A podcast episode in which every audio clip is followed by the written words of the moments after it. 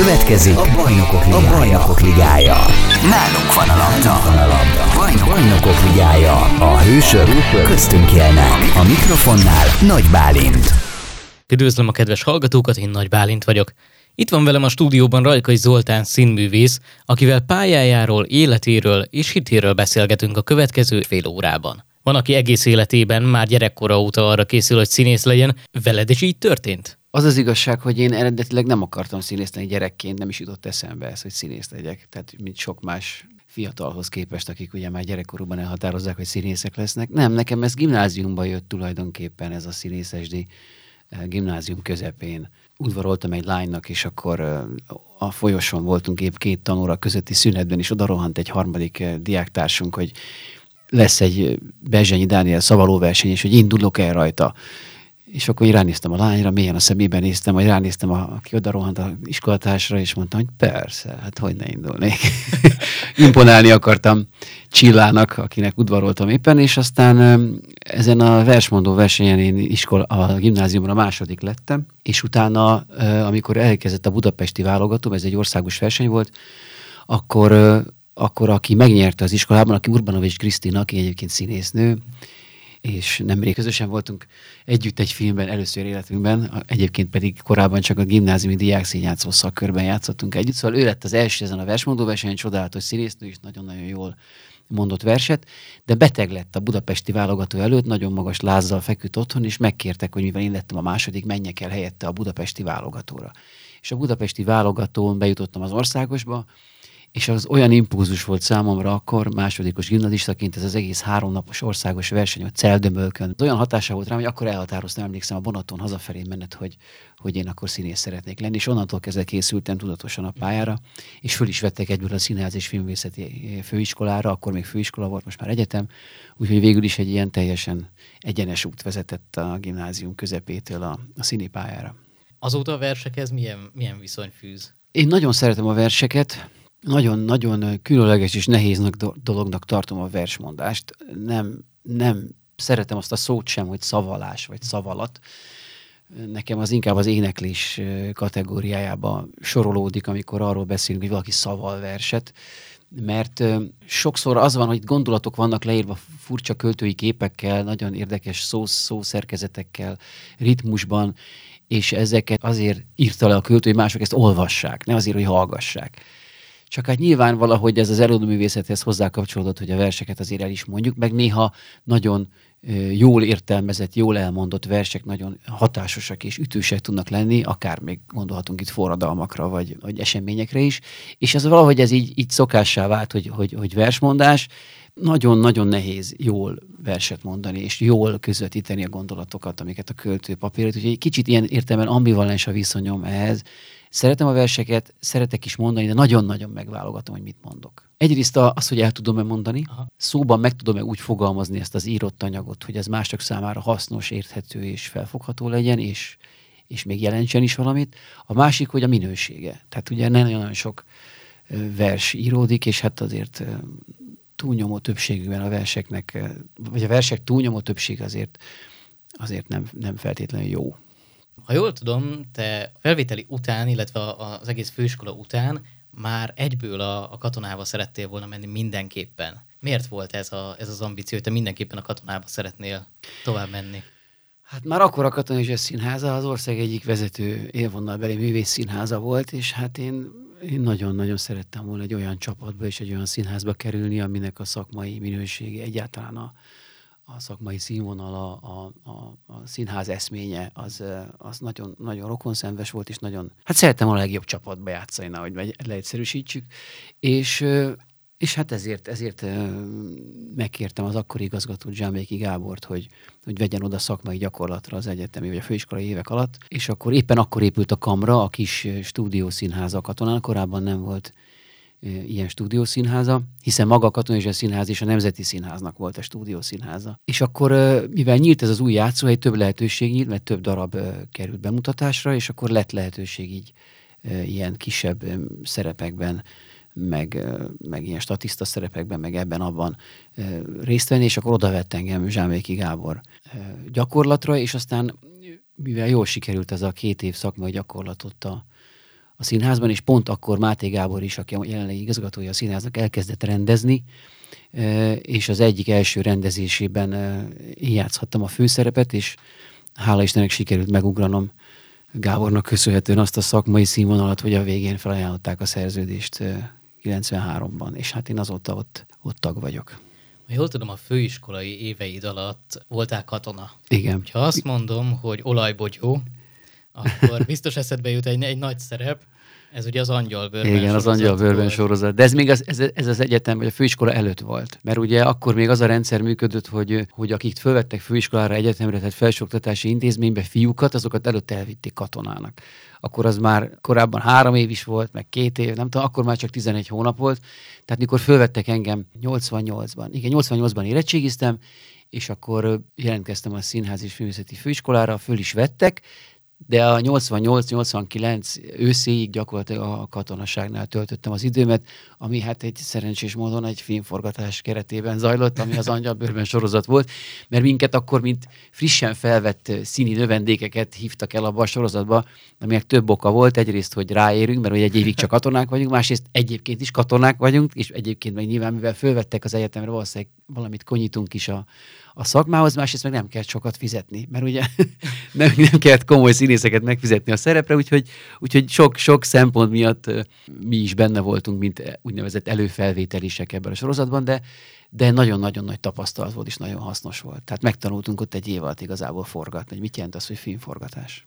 Vannak olyan élményeid, ami, ami így eszedbe jut, és azóta is emlegeted ezeket a pillanatokat? Fú, hát rengeteg, rengeteg ilyen volt. Hát például volt olyan, hogy egy, egy, egy nagyon komoly desszantos jelenetet kellett fölvegyünk, sárban kúsznunk, másznunk, össze-vissza mászni, mindenféle ilyen, ilyen, ilyen tereptárgyakra felmászni, és hát ez, a forgatás az nem úgy van, hogy Hogy, hogy egyszer ugye megcsináljuk, hanem ott az ismétlések vissza, és az egész nap megy, és egy forgatási nap átlagban tizenkét óra, és mire iszonyatosan fáradtam, mentünk vissza a laktanyába este, hogy, hogy olyan sárosan meggyötörve, akkor az igazi katonák, akik ott voltak őrségben, mondták, hogy szegény színészek.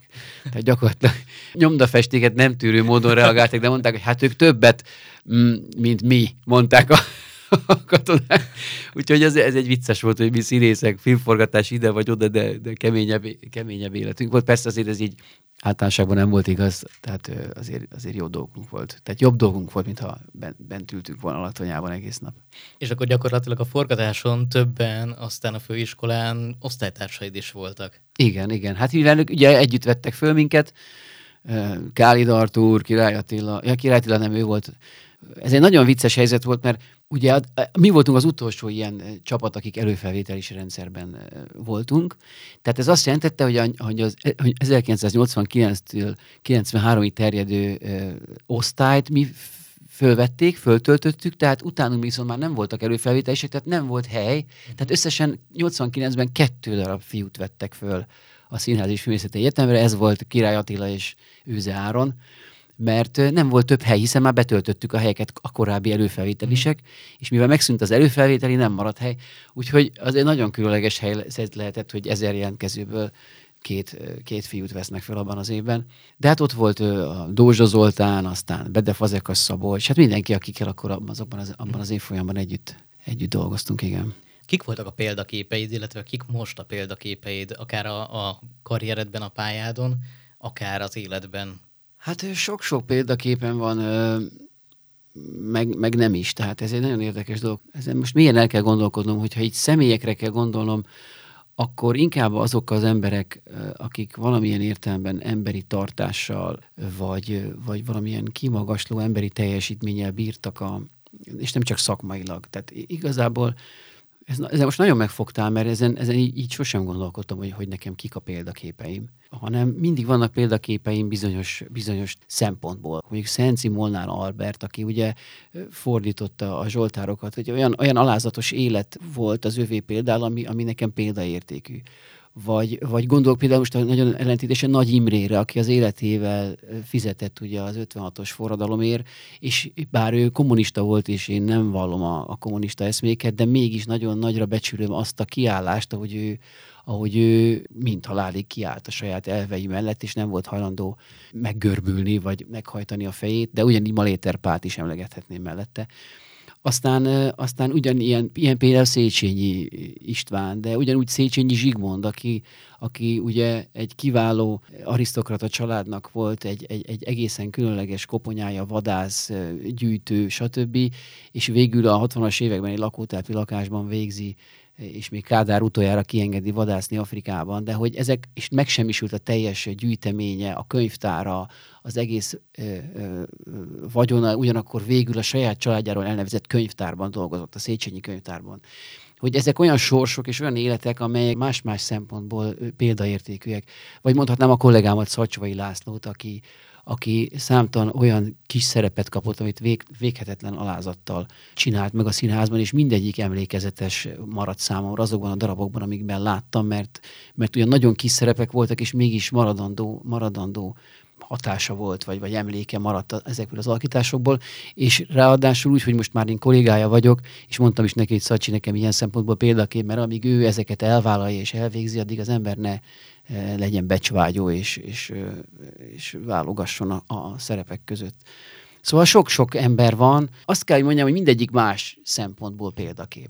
Említetted a, az alázat fontosságát, és azt, hogy mondjuk el, elfogadni azt, hogy milyen szerepeket kapsz. Nagyon sokféle szerepet kaphattál, és próbálhattál ki. Van olyan, ami, ami ilyen álomszerep számodra, és, és még nem sikerült elérni, de, de nagyon szeretnél eljátszani? Hát képzeld, hogy nincs. Ez érdekes, nincsenek szerepálmaim. Soha nem is voltak. Bár pontosabban még fiatalon, fiatalon tehát még, még talán az főiskola előtt, amikor még arra gondoltam, itt gimnazistaként ott a végén, hogy színészetnék, akkor gondoltam persze ilyenekre, hogy Hamlet, meg...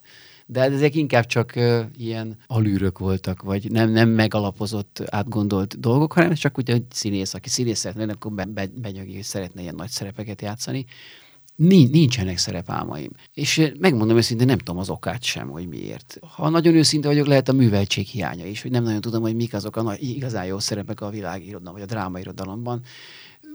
Nyilván ismerek egy csomó művet, de még sincs bennem az, hogy most ezt vagy azt eljátszanám.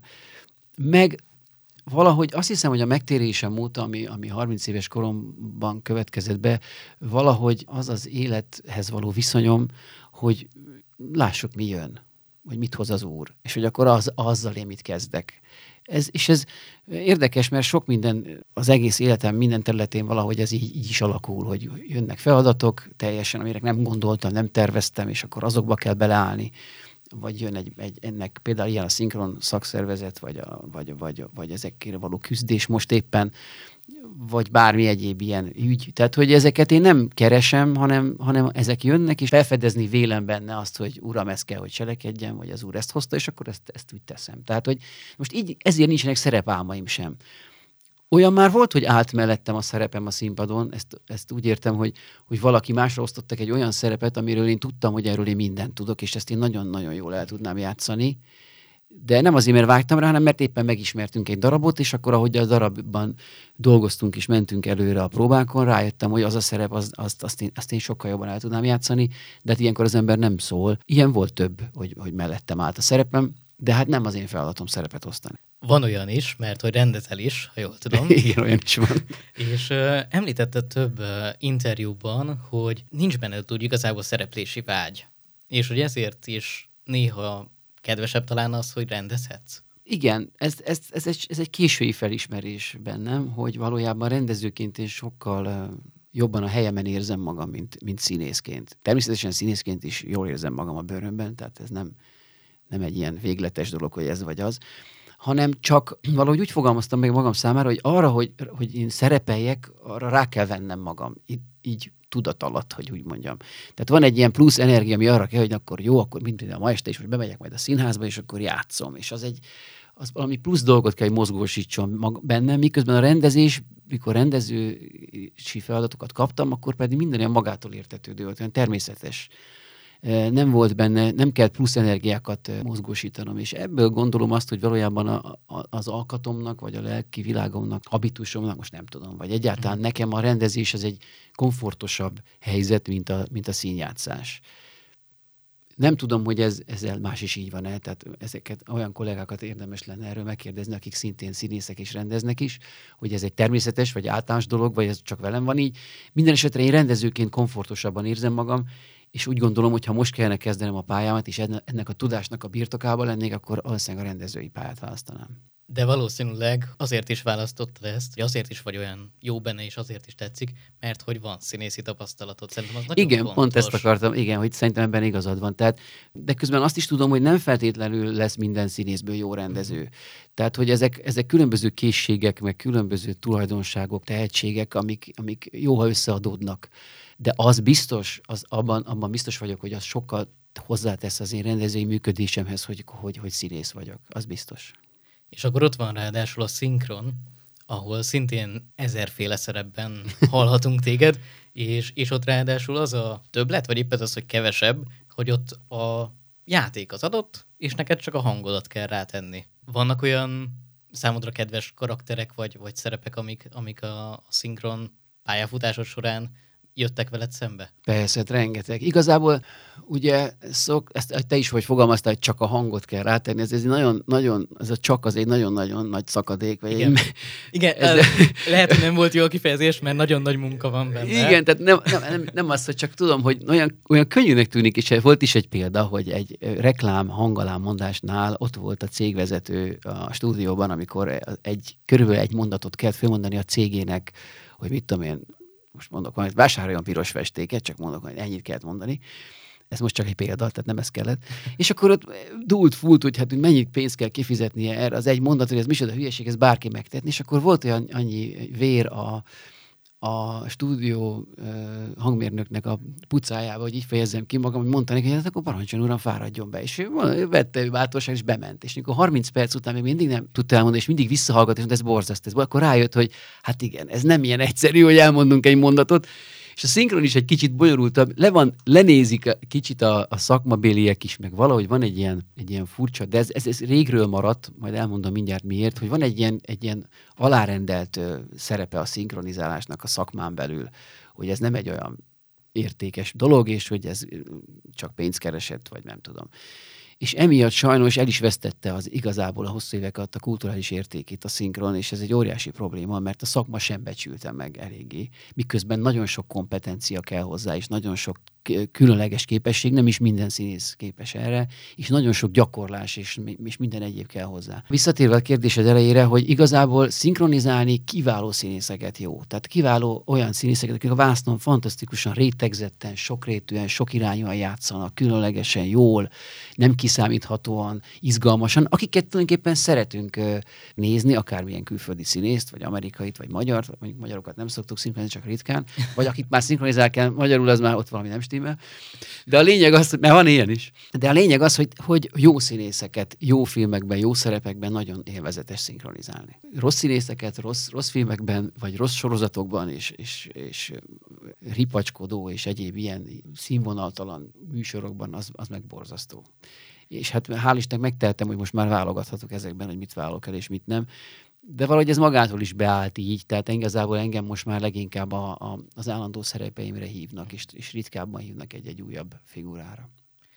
Születnek abból vicces szituációk, amikor mondjuk az arcod nem ismerik, a, az átlag ember mondjuk egy bevásárló központban, de meg, megcsapja a fülét a hang. Persze, rengeteg ilyen van.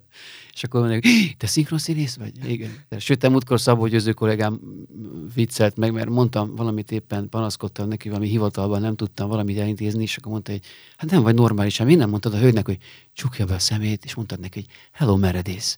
Mint ami a, a Patrick Dempsey a Grace Klinikában neki vagyok a, a hangja, és hogy hát ez biztos akkor megnyitotta volna a szívét a szegénynek. Most egy kis merényletet követnék el ellened, ezt az elején meg is beszéltük. Háló Gyulának most jelent meg verses kötete, és ebből szeretném, hogyha felolvasnál két szélsőségesebb szinkron hangodon, tehát mondjuk legyen egy ilyen Mickey Egeresebb, hiszen Mickey Eger hangja voltál uh, hosszú, hosszú ideig. Igen. Egy ilyen Mickey Egeresebb verszak mondjuk, és aztán legyen mondjuk egy, egy komolyabb, ilyen medvésebb talán. Tré- tréfálkozzunk. Na jó, most akkor vigyázz a potméterrel, mert ez nem lesz, nem lesz, nem lesz egyszerű. Ha-ha! Nem tud széttörni! Csak káprázom! Ha-ha! Nem tud megszakadni! Csak elfordulok! Nem tud elmúlni, amíg vagyok! Nem tud meghalni! Élek! Ha-ha! Nem tud szétfoszlani, mert hangon nehezebb, mert ugye az nem annyira karakteres, mondjuk ha azt mondaná valaki, Bradley Cooper hangján szólalják, akkor nem tudok Bradley Cooper hangján megszólalni, mert a saját hangomon beszélek. Tehát nagyjából úgy beszél, mint én, ugye, és itt azok az árnyalatok jelennek meg a vásznon, amit maga a színész játszik, tehát nyilván a, például most a legújabb, a, ami nagyon sikeres volt, a Csillag születikben, ott egy nagyon speciális karaktert játszott a, a Bradley Cooper, ugye egy ilyen alkoholista country rockzenészt, aki, aki egészen máshogy beszélt. És például ott nekem ilyen görnyedve kellett a, a mikrofonhoz odabúgnom, és teljesen más, hogy megpróbálom utánozni azt, hogy hogyan kellett csinálni akkor Bradley-t, hogy, hogy milyen hangon beszél, de, de nem biztos, hogy sikerülni fog, meg ez látnia kéne a nézőknek. De nyilván. Ez vagy így volt, hogy tudom, hogy végül minden odafordul hozzád. Azt is tudom, hogy szép vagy. Mint párát az ablaklóra letörlöm szemem most is. Amiket még sosem láttam, azok löknek át minden pillanaton. Na, valahogy így nyökögött a Bradley akkor a, ebben a filmben. Tehát tényleg szinte nem is normális hangerőn, hanem valami egészen halk hangon. Hát a rajzfilmek azok mindig hálásabbak, mert sokkal karakteresebben kell beszélni, mint általában a filmekben. És egyébként lehet, hogy ez is, legalábbis egy amatőr számára szerintem nehéz.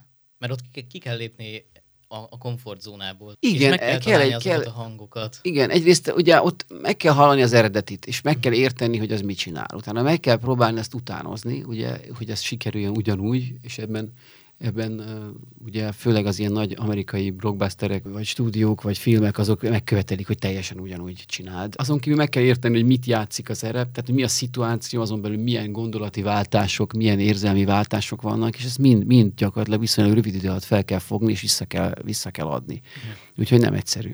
Szinkronhoz kötődően szintén említetted már, hogy a szinkron nincsen annyira megbecsülve sem a szakmában, sem pedig társadalmi szinten. Mi ennek az oka? Illetve milyen megoldást látsz esetleg hát erre? A társadalom részéről azért nem így van. Szerintem az emberek szeretik a szinkron. Igazából szerintem a társadalmi megbecsültsége sokkal nagyobb, mint a szakmai megbecsültsége. Tehát az emberek val- val- valójában rajonganak és szeretik a szinkron hangokat, és azt gondolják, hogy ez valami különleges dolog, és biztos például sokat is keresnek a szinkron színészek, miközben már a takarítók órabérét sem éri el egy-egy szinkron munka. Sőt, van olyan, amikor fizetnünk kell nekünk a munkáért konkrétan, mert most mondok egy példát, hogy ugye vannak, amikor hibák csúsznak egy-egy munkába, és úgynevezett póttekercsekre ki kell menni. Ez azt jelenti, hogy mondjuk elírták a forgatókönyvben, és nem annak a neve szerepel, a szerepneve a könyvben, és csak amikor a végső összenézés van, akkor derül ki, és vissza kell menni javítani, vagy valami el, el, nevet megváltoztatni, vagy másképp kell ejteni, stb. Tehát vannak javítások. A javítási munkáknál a kiszállási költség az több, mint amennyit fizetnek érte. Tehát itt azt lehet mondani, hogy gyakorlatilag fizetünk ezekért a munkákért. A szinkronipar valójában egy, egy teljes, egy, egy, egy globális szabadpiacon mozog, tehát nem egy egészségügy, vagy egy oktatásügy, ami az állami finanszírozástól függ, hanem egy globális piacon mozgunk, nagyon nagy, nagyon nagy pénzek forognak, vagy mozognak ebben a szektorban, és ez nagyon nagy hozzáadott értéket ad, hiszen nem lehetne eladni a szinkronizált tartalom nélkül ezeket a filmeket, és mégis kínai munkaerőként tartanak számon minket, színészeket ebben a szektorban. Nem mennék bele, ennek sok oka van. Azért alakult meg a Szinkron Alapszervezet, aminek én két éve vagyok már az elnöke, hogy, hogy ezen változtassunk, és igazi, valós érdekvédelmi képviseletként fellépjünk, és megváltoztassuk ezt a folyamatot. Milyen megoldást láttok erre a problémára, milyen reformra lenne szükség? Ennek az első és legfontosabb eleme, hogy a szakma felismerje, hogy szükség van közös intézményre, és hogy tömörülni kell. Ez a Szinkron Alapszervezet lenne ennek a betöltésére hivatott. És akkor ennek persze van egy csomó más eleme, itt a, a jogdíjak, munkadíjak szétválasztásától kezdve a, az utánpótlás, a képzés, a szakképzés, akkor a legfontosabb a kormányzat felé, hogy, hogy ismerje el kulturális értéknek a szinkront, és hogy azért a magyar nyelvvédelme, az esélyegyenlőség, a határon túli magyarok, számtalan érvet mondhatnék, és hogy alkosson törvényt arra nézve, hogy muszáj szinkronizáltatni, mert a piaci viszonyok elsöprik majd ezt, a, ezt az iparágat is, egyáltalán a szinkront. Én pedig azt gondolom, hogy a magyar nyelvet kivonni a Magyarországon a forgalomba kerülő audiovizuális tartalmakból, hiába hasznos a nyelvtanulás, vagy bármi más szempontjából, azt szerintem nemzeti öngyilkosság. Tehát egyszerre kéne törvényt alkotni arra, hogy lehessen eredeti nyelven, eredeti felirattal, eredeti nyelven magyar felirattal, szinkronizáltan hozzáférni minden tartalomhoz, és ennek a költségeit fizessék ki a, a forgalmazók, mert van itt pénz bőven. Tehát, és hogyha egy Magyarország egy ilyen klassz hely lenne, ahol ez egyszerre érvényesül, akkor érvényesül ennek a kulturális értéke is, és rögtön elkezdhetnénk a szinkron minőségéről beszélni, és kidolgozni egy minőségbiztosítási rendszert, mm. hogy ne legyenek rossz fordítások, hogy ne legyenek szak- szakképzetlen emberek, akik ezt csinálják, se fordítók, se rendezők, se hangmérnökök, se színészek, hanem ezt csak azok csinálhassák, akik ehhez értenek, magas színvonalon, és akkor hirtelen ennek a minősége is egyre jobb lesz, és bőven eltartja ezt az iparágat. Itt említetted a, a képzést. Ezt gondolom akkor egy egységes képzésként tudjátok elképzelni, ahol azért megvannak a standardek, hiszen mint ahogy a média többi ágazatában is láthatjuk, azért eléggé felhígult és elrodálódott talán a, a szakma, az, hogy kikerülhet képernyőre, kikerülhet ö, ö, mikrofon mögé, igen, akár. Akkor egy egységes képzést tudnátok ebben elképzelni, vagy, vagy a mostani rengetegféle tanoda által nyújtott képzésben egy standardet mondjuk felállítani? Én azt gondolom, hogy én, én nem vagy, én piacpárti vagyok olyan értelemben, bár szakszervezeti vezető, furcsa ellentmondás, de én azt gondolom, hogy nem ö, probléma, ha létrejönnek ö, vállalkozások, iskolák, bármi. Tehát az nem probléma. A, a, hanem az, hogy legyen ennek egy standardja, egy képzési rendszer, tehát egy minőségbiztosítási rendszer, ami kötelező, tehát ugye lehet orvosi egyetemet is nyitni, ha megvannak azok a szakmai kompetenciák, egyáltalán van miről beszélni, hogy mi alapján működjön ez. Én, én bőven megelégednék azzal, hogyha meglennének ezek a, ezek a szakmai kompetenciák és mai előírások és oktatási sztenderdek, amik be kell, hogy épjenek, és akkor lehet számtalan iskola, mert majd a piac aztán ezt eldönti, hogy kiket ad, de hogy a képzésben egységes legyen, az biztos. Mik a jövőbeli terveid? Semmilyen terve nincs a jövőre nézve. Hát vannak folyamatok, amiben benne vagyok, például most próbáljuk a színházban a Bánk Bánt, ami egy nagyon izgalmas dolog.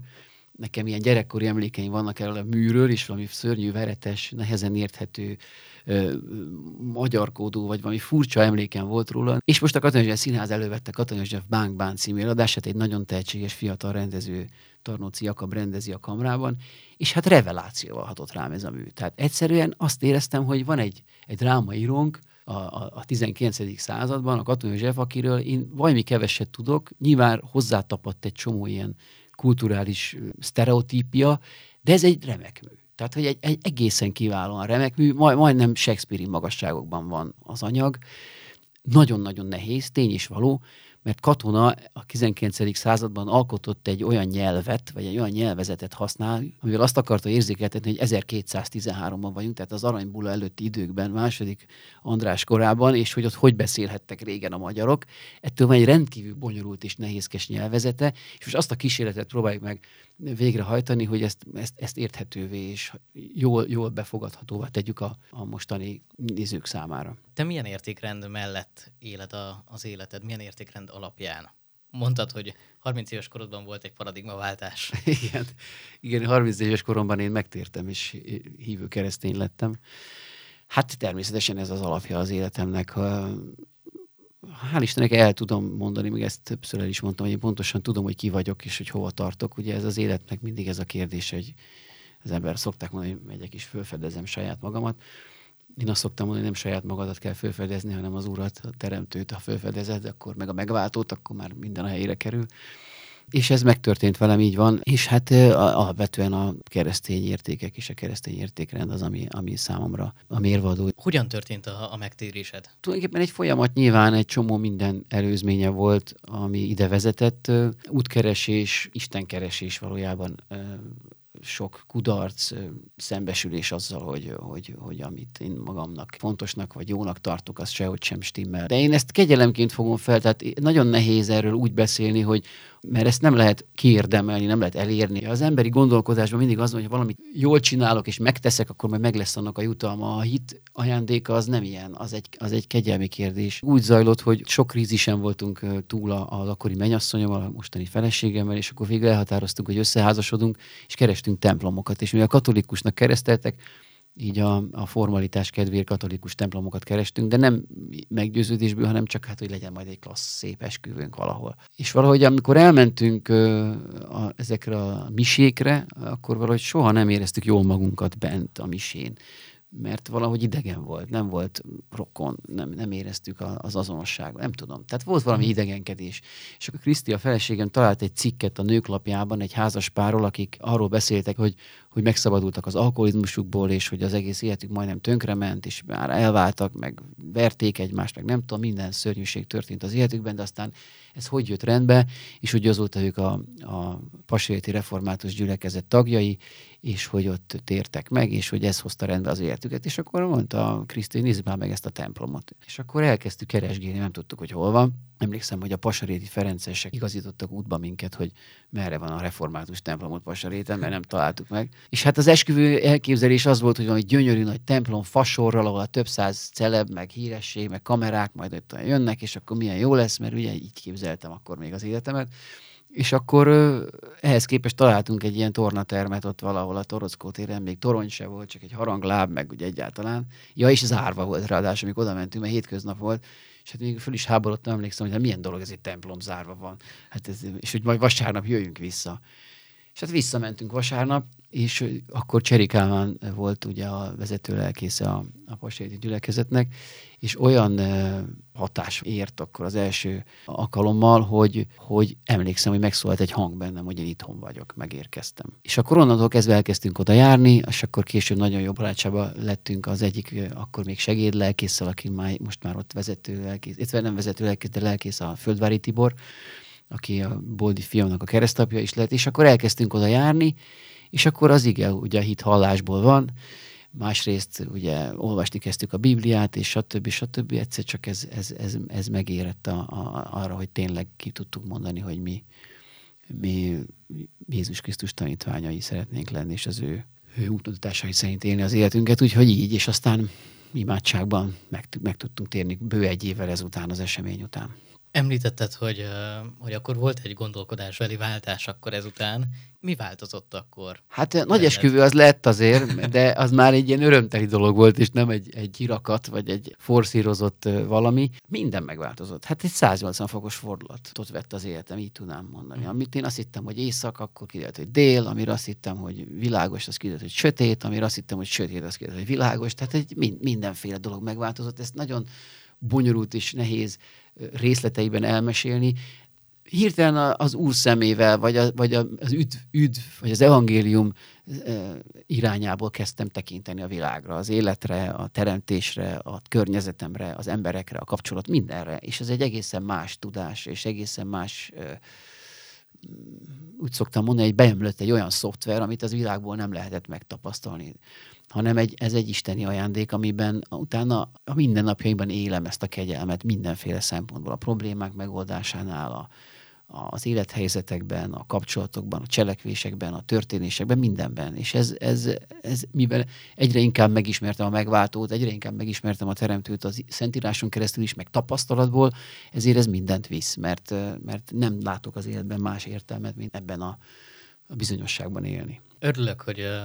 hogy ezt így, így ki tudod mondani, tettekben nyilvánul meg úgy igazából a, a hit. Alapvetően ugye egy nem keresztény környezetben dolgozol, annak is egy elég speciális válfajában, és sokan ketté választják, akik mondjuk akár közszereplők vagy ismert emberek, ketté választják azt, hogy a, a hit az magánélet, tehát arról nem kell tudnia a közönségnek, és ebből kifőleg nem is, nem is tekintenek a közönségre missziós területként. Te hogy látod ezt a, a színészvilágban, a kollégáid felé, a közönség felé, ami nekem nagyon nagy bizonyságtétel volt. Néztem a Magyarország-Uruguay meccset, és Gera Zoltán az elején kiállt, és pár mondatot mondott csak, mert ugye ő most lekoszt, leköszön a, a pályafutásáról, és az első mondata az volt, hogy ő elsősorban Istennek, Krisztusnak szeretné megköszönni azt, hogy ő eljutott idáig. És hatvanhétezer ember előtt élőben ezt Meg így. még a televízió. Meg még a televízió, és azt mondom, hogy ez, ez igen. Hát nézd, aki igazán hitből él, hát nem hazudjuk le az apánkat, meg az anyánkat, és nem hazudjuk le, hogy nekem barna szemem van, és hogy nem tudom, itt ülök a stúdióban veled, és nem kezdek el mást mondani. Ugye én úgy látom a kereszténységet részben, hogy ugye azért, és ezt már Jézus is így mondta, ugye, hogy kevesen vannak, akik, sokan vannak, akik a, a széles úton járnak, és, és kevesen, akik a keskeny úton is kevesen mennek be a szoros kapun. Tehát, hogy, hogy, hogy, hogy valahogy a kereszténységnek van egy, egy, egy úgynevezett vallásos és egy, van egy hívő része. Ez a vallásosság és a hit nálam szétválasztódik. Én ezt nem csak, nem csak vallom, hanem hiszem. Na most a, ugye a vallásosság, az egy, azt én úgy, úgy szoktam definiálni magam számára, csak hogy érthető legyen, hogy ez egy kulturális beágyazottság. Az nem uh, hitből, az nem egy munkakapcsolat az Úristennel, hanem valamiféle tanult dolog, valamiféle elkötelezettség valami mellett, amiben nincs személyes lelki kapcsolatom, csak egy kulturális kapcsolatom, én így mondom. Templomba járók voltak a szüleim, megtartok bizonyos ünnepeket, adventi koszorút készítek karácsonykor, és mondhatnám ezer és ezer ágon, nem tagadom az Isten létét, de nincsen mindennapokban egy hívő, igazi munkakapcsolatom az Úrral, én így szoktam mondani, nem hallom a szavát, és nem válaszolok neki, és nem kérdezem, és nem is vagyok kíváncsi rá, hogy mit mond. Én kíváncsi vagyok, hogy nekem mit mond az Úr, én kérdezem, én oda teszem a dolgaimat, én megalázkodom. Mondhatok számtalan dolgot, hogy ez mit jelent a gyakorlatban. Olvasom az igét, közösen imádkozunk a feleségemmel. Az első kérdésem mindig az, hogy Uram, mit akarsz, hogy cselekedj. Tehát, hogy egy munkakapcsolatban élem az életemet. A mindennapjaim, minden, minden, itt is, hogy itt ülök, közben ugye, hogy szüntelenül imádkozzatok, az nem azt jelenti, hogy most elkezdek elmondani itt egy rózsafüzért, vagy egy nyilatyángot, hanem az, hogy közben arra gondolok, hogy Uram, te hallod, hogy én mit beszélek, én kérem azt, hogy én olyasmit beszéljek, ami mások számára hasznos, építő, rólad is szól, van értelme. Tehát, hogy valamiféle ilyen, szinte egy folyamatos imádság van, igen, mindenre, hogy ez most kell nekem, nem kell nekem, ez hasznos-e másnak. És nem csak arról van, hogy nekem, hanem hogy egyáltalán van ennek értelme vagy célja, amiben éppen részt veszek.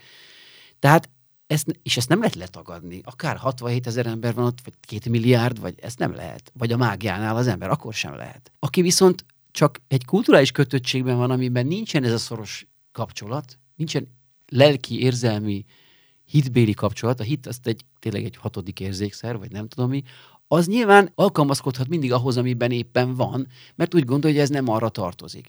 Én is tudom, hogy amikor beszélek a hit kérdéseiről alkalmas és alkalmatlan időben ne talántán, akkor tudom, hogy ez nem talál feltétlenül fülekre, és zavaró is lehet, sőt bántó, sőt kirekesztő is lehet. Tehát érezheti a másik azt, hogy én valami olyan dologról beszélek, amihez neki semmi köze, most én mit zaklatom ezzel. De tudom, mert ez egy tapasztalat számomra, hogy eltelik majd, most csak hasonlítésre mondom, két és fél hónap, otthon valami problémával küzd ez az ember, bármi, kicsi, nagy, közepes, óriási, mossa a fogát, és egyszer csak a mosdókagyló főt, egyszer csak be fognak villanni azok a szavak, amiket én, nem én, rajtam keresztül az Úr mondott neki. És ott hirtelen valami majd, majd lök rajta egyet az Úr felé, vagy valami felé, vagy egyszer csak visszajött, ez Zoli, figyelj. És akkor el tudunk kezdeni beszélgetni. Tehát a misszió valami ilyesmi számomra, hogy nem tudom, hogy az Úr hol, mikor, milyen csíra, milyen mag, mi fog kikelni, kiben, mikor, hol. És nem az én feladatom meg, meg, meg, megítélni, vagy hogy mondjam, meghatározni, ez hogy történjen, vagy erőszakkal téríteni, vagy nem tudom, mindenfélét mondhatnak, hanem csak az a nyugodt bizalom és hit van bennem, hogy az majd vagy ki kell, vagy nem, vagy lesz haszna, vagy nem lesz. De ez nekem, mivel a szerves részem, ezért én erről bizonyságot teszek bárhol, bármikor, és nem tagadom le, hiszen hazudnék, megtagadnám saját magamat, meg kéne hasonulnom, ha nem beszélnék erről. Azt hiszem, hogy ezek az igazi mindennapi hősök, akik, akik így élik az életüket. Ezt mind. Nem, nem érzem hősségnek, hiszen aki mondjuk bélyeggyűjtő, az a bélyeggyűjtésről beszél éjjel-nappal. Én is számtalan dologról beszélhetek, amiben benne vagyok nap, mint nap, de hát ez is a részem, vagy a lényegi része az életemnek, ezért nem tudom, nem tudom letagadni, vagy nem erről beszélni. Mit üzennél a fiataloknak? Hát térjetek meg. Azt, hogy nem sok dolgot látok az életben ér- értelmes dolognak, mint hogy az ember rendezze a kapcsolatát Istennel. Tehát, hogy valójában egyetlen igazán értelmes dolog van az életben, ami megtörténhet, hogy ezt rendezi. Aztán minden ebből következik. Ez az egyik. A másik, hogy ami ebből szintén következik, hogy amire így ötven éves koromban bátran kijelenthetem, hogy semmi, de semmi értelme nincs az, em- az életben annak, amit önmagunkért teszünk, ami minket gyarapít, vagy minket épít, saját magunkat. Csak annak van értelme, és az maradandó, amit másokért teszünk. És ez, ez, ez egy nagyon-nagyon-nagyon mély és nagyon erős meggyőződésem, hogy, hogy, hogy, hogy az lesz örök élet, az az örök életnek az egyik kapuja, vagy nem is tudom, az egyik lenyomata, hogy, hogy, hogy amit másokért, képesek vagyunk önmagunkról lemondani, és másokért tenni, és áldozatokat hozni, kicsi, nagy, bármiről van szó, ez lehet bármi, az mind, mind maradandó lesz, és tovább él. Sziasztok, Rajkai Zoltán vagyok, színművész. Bajnokok ligája, a hősök köztünk élnek. Mára véget ért a Bajnokok ligája, a hősök köztünk élnek.